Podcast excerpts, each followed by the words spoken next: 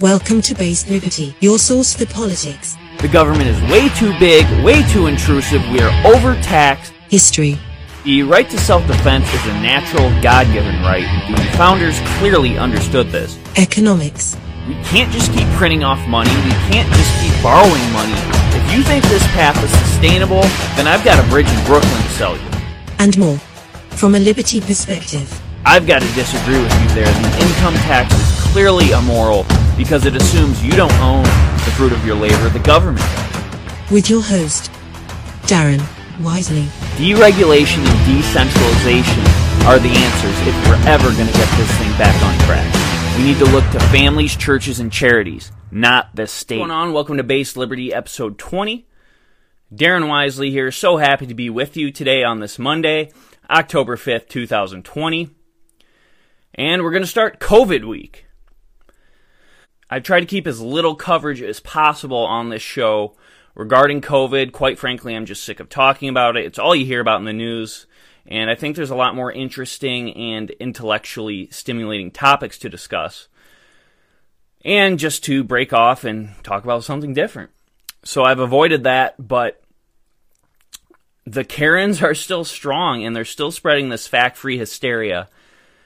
If you check my Facebook, you see some of them with their delusional arguments.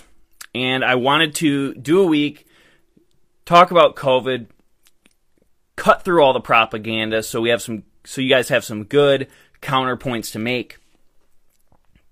And what a better time to start that than after Friday's Michigan Supreme Court decision. So that's going to be the topic of today's episode. We're going to dissect that case.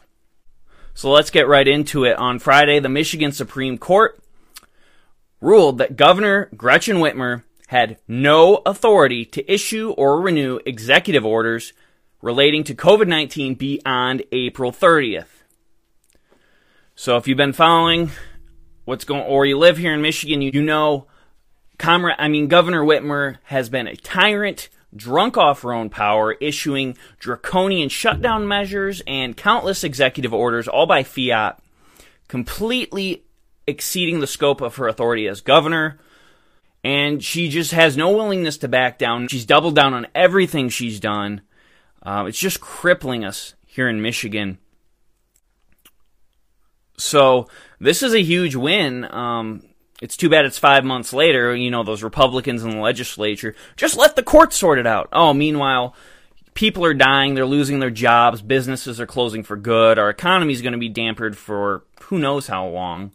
Years, definitely. Oh, just settle out in the courts. Well, here we are five months later. We got the answer. We all knew this was unconstitutional. We all knew she had no authority to do this, but uh, we got to wait for the courts to set it out. So Governor Whitmer was using two different statutes: the Emergency Management Act of 1976 and the Emergency Powers of the Governor Act of 1945.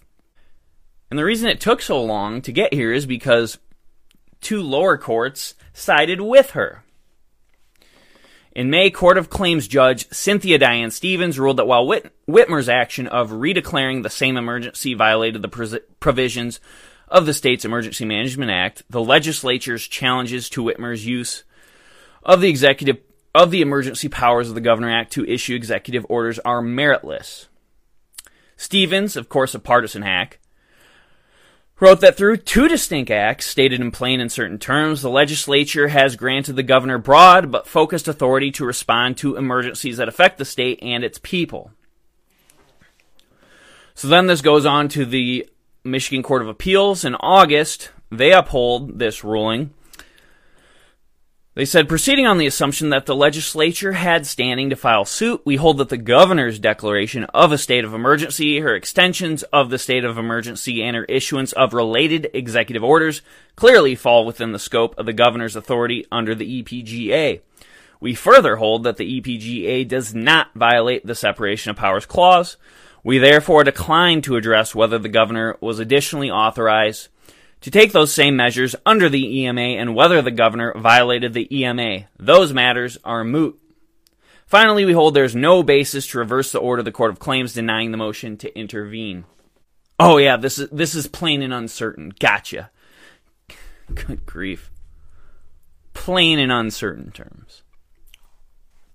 But thankfully, the Michigan Supreme Court did deliver justice, saying Whitmer has does not have the authority under the EMA to redeclare a state of emergency or disaster based on the pandemic, and that the EPGA was an unlawful delegation of legislative power to the executive branch in violation of the Michigan Constitution.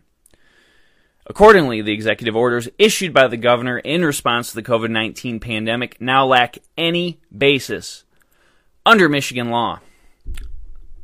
So I did watch the oral arguments from about three weeks ago. You can check those out. They're on YouTube. If you need help find the link, shoot me an email. I'm happy to point you there.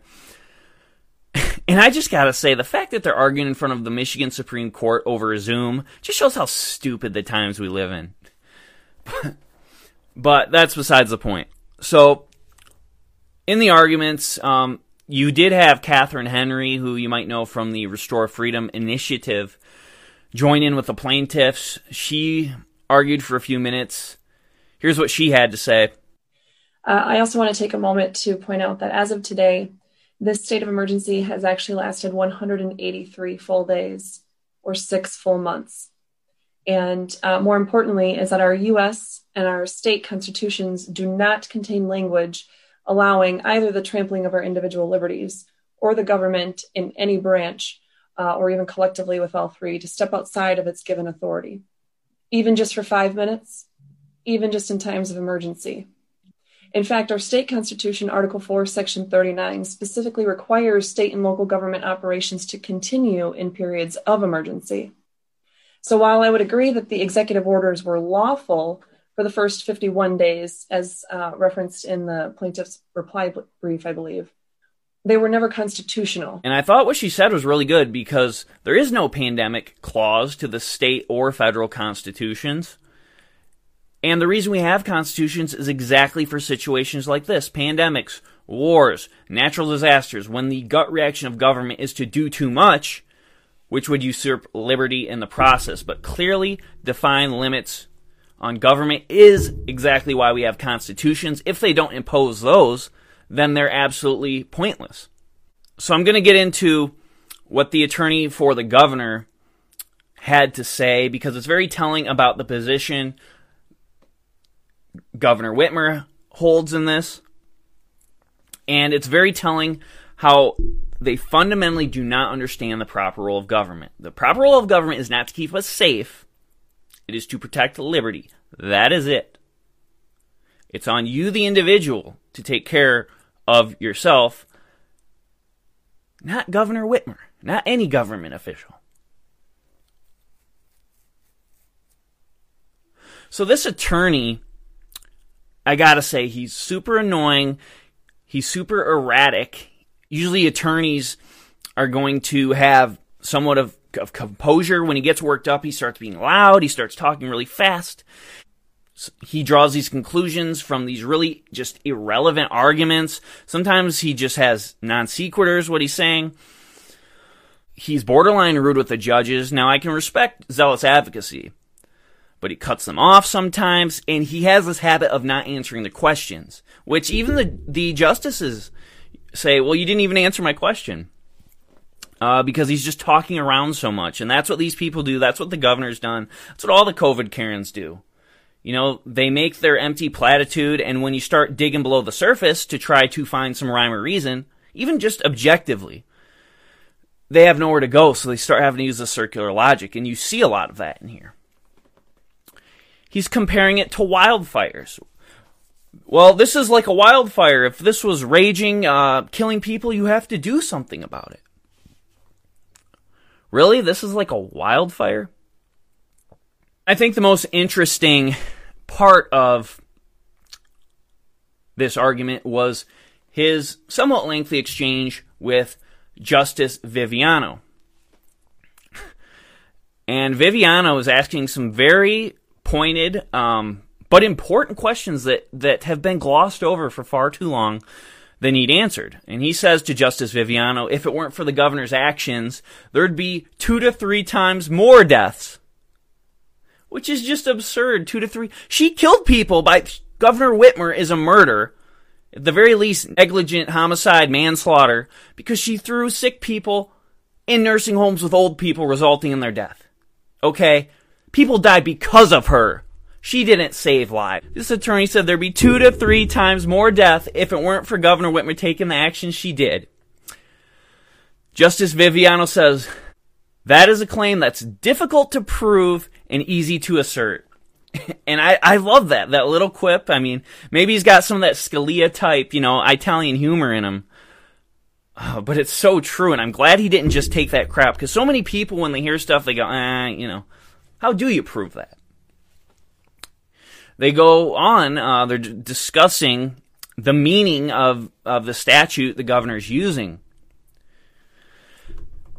And Justice Viviano says, Is this not the largest use of executive power in Michigan history?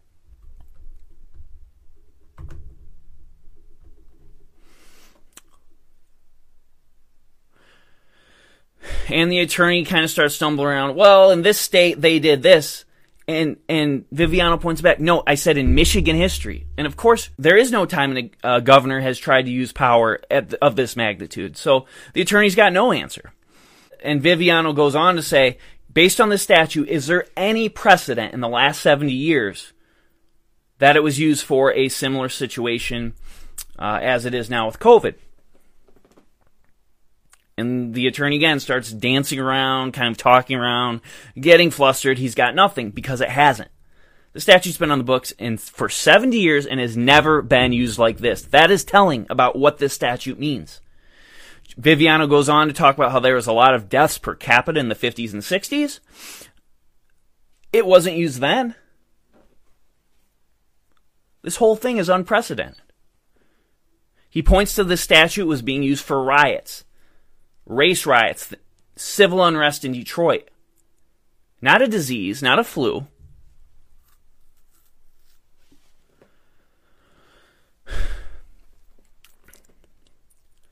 So this attorney is just trying to ex- completely twist and expand the statute to justify what the governor's doing. And this attorney says, well, the statute talks about public safety, public health is a part of public safety. And Viviano says, wait, the statute doesn't say to interpret it as broadly as possible. Again, another, you know, great point he makes in there. Just great sharp point. Because this attorney is trying to say that the statute covers public health because it talks about public safety. But Viviano goes on to say, wasn't the legislature smart enough to know the difference between the two words? Because other states have public health statutes. Michigan statute doesn't say anything about public health specifically. If they wanted it in there, wouldn't they have used that word? Again, the attorney has no real good point to there. So the exchange goes on, and the attorney is trying to draw precedent from an eminent domain case. and Viviano has another sharp point Weren't a lot of people not allowed to use their property during the stay at home order? I must have been reading the wrong newspaper. that one gave me a good laugh because it's so true. Um, this isn't that different from eminent domain because they're not letting you use your property. They're not letting you travel. They're not letting you earn a living. How's it any different from taking your house from you? From destroying your church? They don't want you going there. So that exchange was really good. Um, Justice Viviano really got to the heart of this, and it really exposes the governor's position of of really just how much she wrenches the statute to get her way. And that's the problem with politicians. No matter how well you write a statute, they're going to try to twist it to mean whatever is convenient for their political agenda. Now, Justice Bernstein, who is highly problematic, giving you that Bernstein advantage, also raises some good points to his credit. And the most important thing I draw drew out of Justice Bernstein's questions for this attorney, and I wish I remembered his name, but I'm not going to go through a three and a half hour video again to find it. The thing Justice Bernstein's really concerned with when will this end? He's much more sympathetic to the use of these powers, but he doesn't, he's concerned about the indefiniteness of it. When's it going to end? Who decides when it ends? And he also points out that, you know, the governor has all these stupid stage things. Stage six is her goal. Well, at stage six, that's zero deaths. How can we reach stage six when this supposed vaccine that's going to come out is only going to be 60, 70% effective? If we get, get one at all, that would be my point. But he's saying 60, 70%, which is true. If it's 60, 70% effective, how can we get zero deaths? I mean, I think a second grader could figure that one out. That ain't happening. So the attorney really fumbles around with that, but that is a really good point by Justice Bernstein. And this question of who decides. You know, as Governor Whitmer, she probably wants to be the one deciding. Well, if it's up to her, it's going to be never. The attorney says, well, well, we can settle in the courts. Oh, like they're doing just now? This took five months. So the attorney's position is that the courts, they can have more hearings in the future to determine when this shuts down. That is absurd. The courts can decide when the shutdowns end. When the governor's power for this pandemic ends. Ridiculous. There's never going to be zero deaths. There's never going to be a perfect vaccine. Not everyone's going to take the vaccine. I sure as hell am not.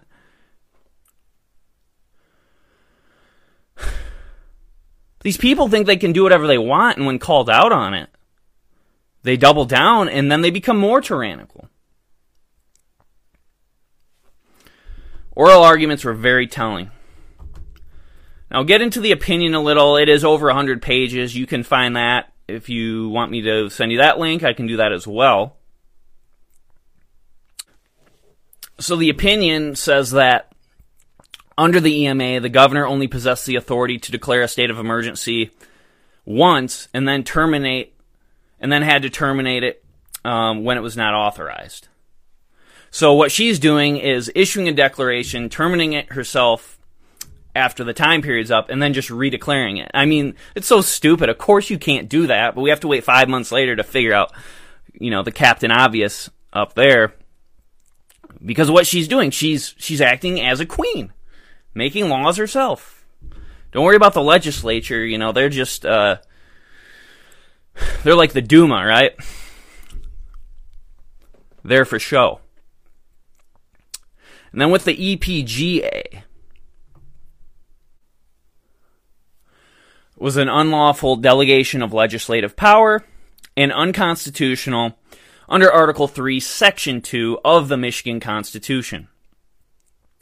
It prohibits exercise of the legislative power by the executive branch. Finally, the unlawful delegation of power was not severable from the EPGA as a whole because EPGA is inoperative when the power to protect life, liberty, and property is severed from the remainder of the EPGA. Accordingly, the EPGA was unconstitutional in its entirety. That is strong and that is good. That is going to be good precedent moving forward that the legislature, you are elected to go up there and represent your constituents.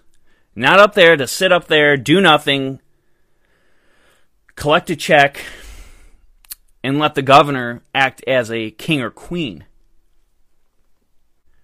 So the non delegation doctrine in a Republican form of government says that the legislature cannot delegate their lawmaking authority to the executive, which is absolutely right, true, the way it should be.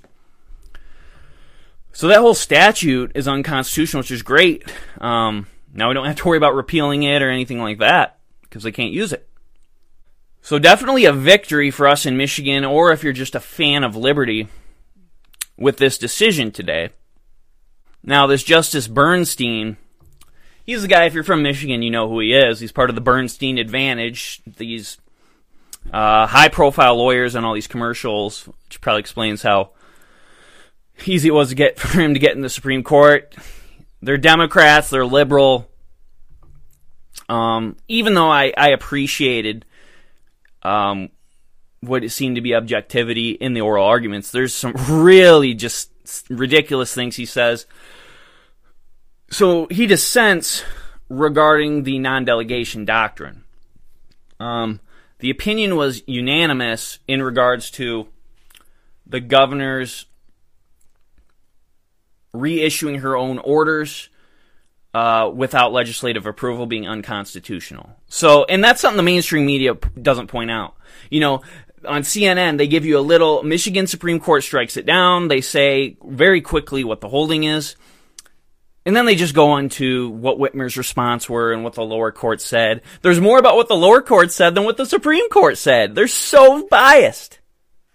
But they don't say this was a unanimous decision, at least in regard to the first issue. Well, I mean, which should show because three of them were, quote, Democrat, four Republican, even though they're all supposed to be nonpartisan. So, regardless of their philosophy, they all agreed on that, which is telling. It's not just a conservative, liberal, or whatever opinion that she went way beyond the scope of her, of her authority. It is objectively true that she acted unconstitutional. That is an important point. It's not just based on some obscure reading of the Constitution. It's based on objective truth. Now, the second point, there was more disagreement with non delegation. Now, Justice Bernstein doesn't think the EPGA is unconstitutional. He quotes the Bible, talking about how an individual's wielding their power. um, okay. He quotes Madison in the Federalist. He quotes Montesquieu. I just don't see the relevance here.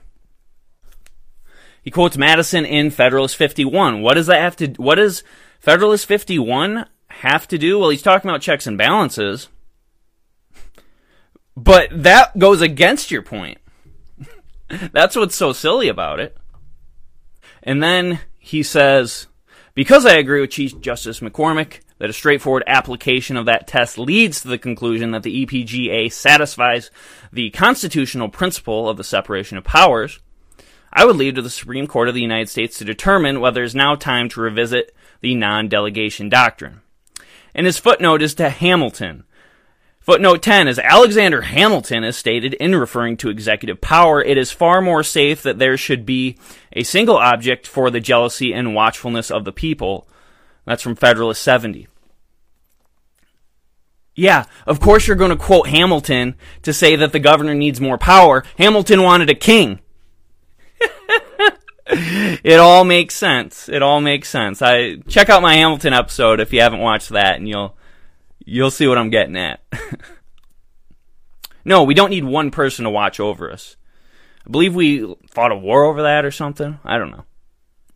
So those are some takeaways from the oral arguments. The opinion, of course, if you want more detail, those are both publicly available. I thought you might enjoy a discussion of Her Highness Governor Whitmer's response. Today's Supreme Court ruling, handed down by a narrow majority of Republican justices, is deeply disappointing and I vehemently disagree with the court's interpretation of the Michigan Constitution, she said. Right now, every state and the federal government have some form of declared emergency. With this decision, Michigan will become the sole outlier at a time when the Upper Peninsula is experiencing rates of COVID infection not seen in our state since April. Well, first off, all the justices agreed on the first point, so I mean, she knows most people aren't going to read a 110 page opinion. so it's real easy to get that soundbite. Um, sole outlier. Yeah, we're the sole outlier now because we're the most shut down state. We have some of the worst death rates. we're the outlier now. Oh my She's ridiculous. Um, she's a tyrant, and and that's the thing. Now she's trying to skew public. We're the out. We're, yeah, we're the outlier now. We're not going to be the outlier by doing what everyone else is doing by starting to be more free. We're the outlier because we're not free. She also said the court's ruling would not take effect for at least 21 days and that her emergency declaration orders would remain in place until then. That's also not true. She's just so power hungry. well, they said this, but I still have 21 more days that you have to follow me.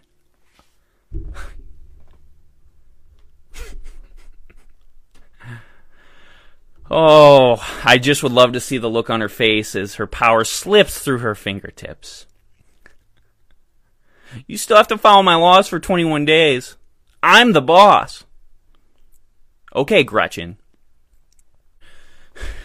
It is a good day seeing her and her evil allies disappointed. I mean, this is going to go down in history. The damage done to our state with depression, suicide, job loss, domestic violence, drug and alcohol, uh, substance abuse. And again, throwing sick people into nursing homes. Disgusting. So I'll wrap up with this um, another response in the aftermath to this ruling. Senator Mike Shirkey, the most powerful Republican in the state of Michigan, WILX says on Friday, Senate Majority Leader Mike Shirkey issued the following statement in response to the Michigan Supreme Court's ruling on the governor's emergency powers. The ruling is great news for Michigan. The courts have ruled in favor of a government system of checks and balances, and citizens will benefit the most. The ruling does not alter our collective responsibility to protect ourselves and others by wearing masks, social distancing, and washing our hands. The virus still presents a threat to our health, and we must be vigilant in our actions. The Senate stands ready to work with the governor to do what is necessary for Michigan to lead by example by informing, inspiring, and enabling citizens to do what's necessary and responsible. and then there's there's some more flowery BS that doesn't matter, but okay, okay. Collective responsibility? Easy there, Karl Marx. I- am so sick of this. We're all in this together. No, we're not. The people who have nothing to lose by the shutdowns want you to think we're all in this together. Mike Shirkey's still getting a check, regardless of the outcome. Really, you're all in this together? As I said, what about people going through depression? People who have had a loved one kill themselves? People who've had a fa- family member die because the governor put sick people in a nursing home with their elderly relatives? What about divorces? Businesses closing for good? That's not a collective responsibility. Yes, protect yourself. It's not collective. That's just garbage. This statement is garbage. Lead by example, informing, inspiring, and enabling. Okay, Shakespeare. You guys sick of empty platitudes yet? I sure am while you sat on your hands and did nothing and you give us this crap. Talk about a collective responsibility. give me a break.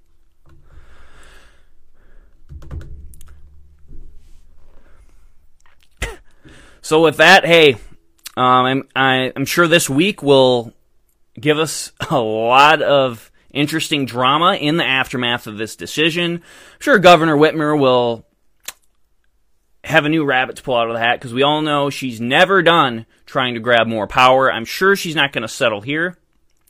One thing I'd really like to add I like that this was decided at the Michigan Supreme Court. As you can see, they did justice, even though our lower courts really sucked. But everyone, uh, and even Governor Whitmer, I forgot to touch on this, was talking about the U.S. Supreme Court. What does the U.S. Supreme Court have to do with this? We're talking about Michigan law and the Michigan Constitution. Everyone's gut is always, well, let's take it to the U.S. Supreme Court. Why? I mean, if you go through my past episodes, you know they don't preserve liberty. It's our state law. Let our state's courts settle it. They are best suited to understand our law, understand the history, what the statutes meant when they were written. And here they did the right thing, which I'm very pleased. So, we'll see what her response is. You know, the Republican elected officials are going to act like they're champions. They didn't do anything. So don't let them do that. A lot of them didn't even care. Now, not all. I'm not saying it about all of them, but a lot of them, it doesn't affect them. They're in their ivory towers. They're getting a check. They have something to whine about and say, well, I, I wish I could do something, but I can't. Make sure to vote for me and donate to my campaign. I mean, same thing at the federal level, right? And I've talked about it with Obamacare. John McCain, we'll settle it in the courts. And how'd that go? I'm just glad this one went good for us in Michigan. So, great way to uh, start COVID week. We'll have more COVID coverage for you. And just want to say if you like what we're doing, like, share, and subscribe. This show has been viewed in seven different countries now. I'm real excited about it. And if you want to write a review, if you want to share it with your friends, it'll mean so much. Um, you know, I did watch a three and a half hour video and over 110 page opinion for you guys. So, hey, it's something free you can do to help us out, help you, help us keep bringing more great content. As always, thank you so much for the support. Thank you for listening. Don't give in to tyranny, and we'll talk to you soon.